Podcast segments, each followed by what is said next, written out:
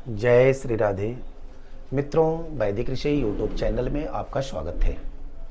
आज हम आपको दो भावों की युति, उनके स्वामी आपस में अगर संबंध स्थापित करते हैं तो क्या परिणाम होता है इसे महर्षि पारेश्वर ने क्या बताया है?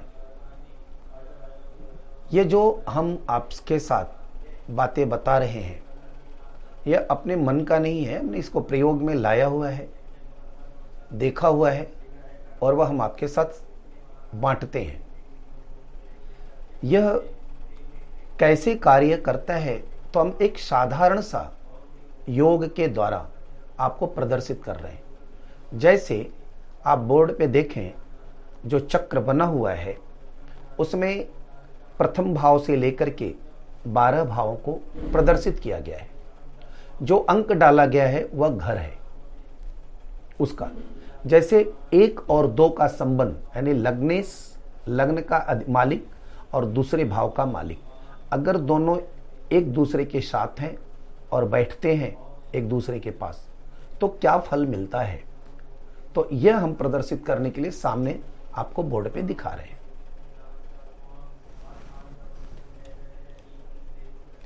यहाँ पे देखें कि लग्न भाव और दूसरे भाव का अधिपति। ये दोनों अगर आपस में मिलते हैं, आपस में इनका संबंध बनता है तो निश्चित याद रखिए कि वह व्यक्ति धन लाभ अवश्य प्राप्त करेगा और अच्छे ढंग से धन लाभ की प्राप्ति होगी।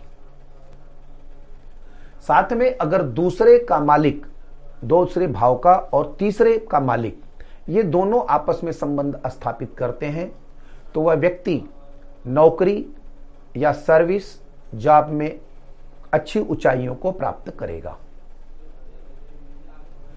तीसरे का, तीसरा, यानी तीसरे भाव का मालिक और चौथे भाव का मालिक अगर आपस में संबंध करते हैं, दृष्टि, युति, स्थान परिवर्तन तो निश्चित याद रखें वह व्यक्ति अधिकार प्राप्त करेगा, जिसको हम कहते हैं राजनीति में भी आना या उच्च अधिकारी के रूप में भी आना या कोई संस्था का बड़ा पद जो नामी हो, उस पद को भी प्राप्त करता है। ऐसे ही चौथे का मालिक और पाँचवें का मालिक अगर होता है तो वह व्यक्ति उच्च पदवी युक्त होता है, जिसमें या तो वह प्रोफेशनल लाइन में, शिक्षक के लाइन में जाता है या न्यायाधीश के रूप में जाता है, वह उच्च स्तरीय पद को प्राप्त करता है। यहाँ तक कि ऐसे जातक आईएएस और पीसीएस रैंक में भी जाते हैं, इनमें भी इनकी योग्यता अच्छी होती है। जब पाँचवें और छठे का मालिक आपस में संबंध बनाए या आपस में साथ में बैठते हैं तो यह जातक थोड़ा सा क्रूर कर्मी और स्वार्थपरता स्वार्थी ज़्यादा होता है। यानी कि अपने कार्य के प्रति बहुत सॉफ्ट रखता है और दूसरे के प्रति क्रूर व्यवहार करता है। अगर छठे और सातवें का अधिपति एक जगह बैठते हैं या आपस में संबंध स्थापित करते हैं तो यह एक प्रकार का आपको अच्छा योग देता है और व्यक्ति उन्नति पे उन्नति करता जाता है। सातवें और आठवें का अधिपति अगर एक जगह बैठते हैं या आपस में संबंध स्थापित करते हैं तो व्यक्ति को सांसारिक सुख में कमी पाई जाती है। स्त्री के सुख में, सांसारिक सुख में, और आप समझ लें कि रोज़मर्रा के कारोबार में समस्याएँ उसको मिलती ही मिलती हैं। आठवें का मालिक और नौवें का मालिक अगर एक घर में बैठे तो निश्चित याद रखिए, वह भाग्य हानि को देता है। भाग्य की हानि करता है। यानी कि आप भाग्यशाली होते हुए भी भाग्य को नुकसान पहुंचाता है। हाँ यहाँ पे ये ज़रूर ध्यान रखना है कि कैसे क्या करेगा। नौवें का मालिक और दसवें का मालिक, ये दोनों आपस में संबंध करें तो ये प्रबल राजयोग देते हैं।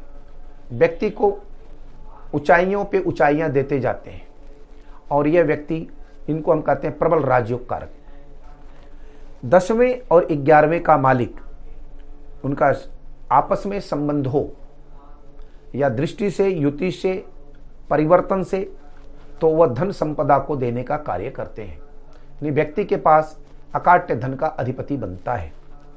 ग्यारहवें और बारहवें का अधिपति आपस में युति संबंध करें तो व्यक्ति को बेवजह का कर्ज लेना पड़ता है और निरर्थक खर्च की तरफ़ वह अग्रसर होता है।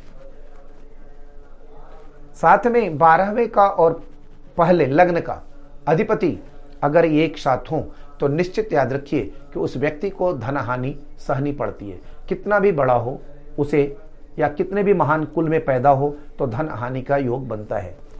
ध्यान ये रखना है कि ये सब योग अगर बनते हैं तो आपको लाभ देते हैं। एक प्रकार का ये साधारण सा योग है।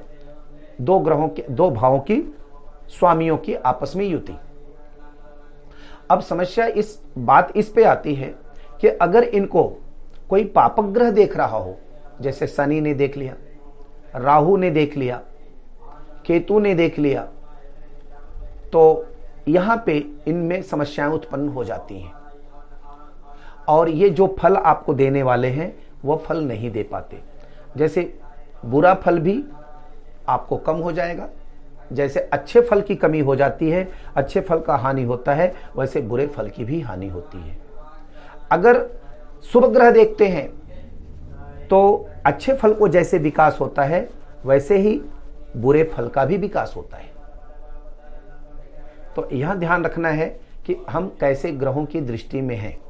इनके ऊपर वह भी ग्रहों का प्रभाव देखा जा सकता है। तो ऐसा एक साधारण सा सूत्र था इसे आप अपनी जनपत्री पे देख सकते हैं कि आप किस क्षेत्र में जाना चाहते हैं। आपको क्या योग मिलेगा?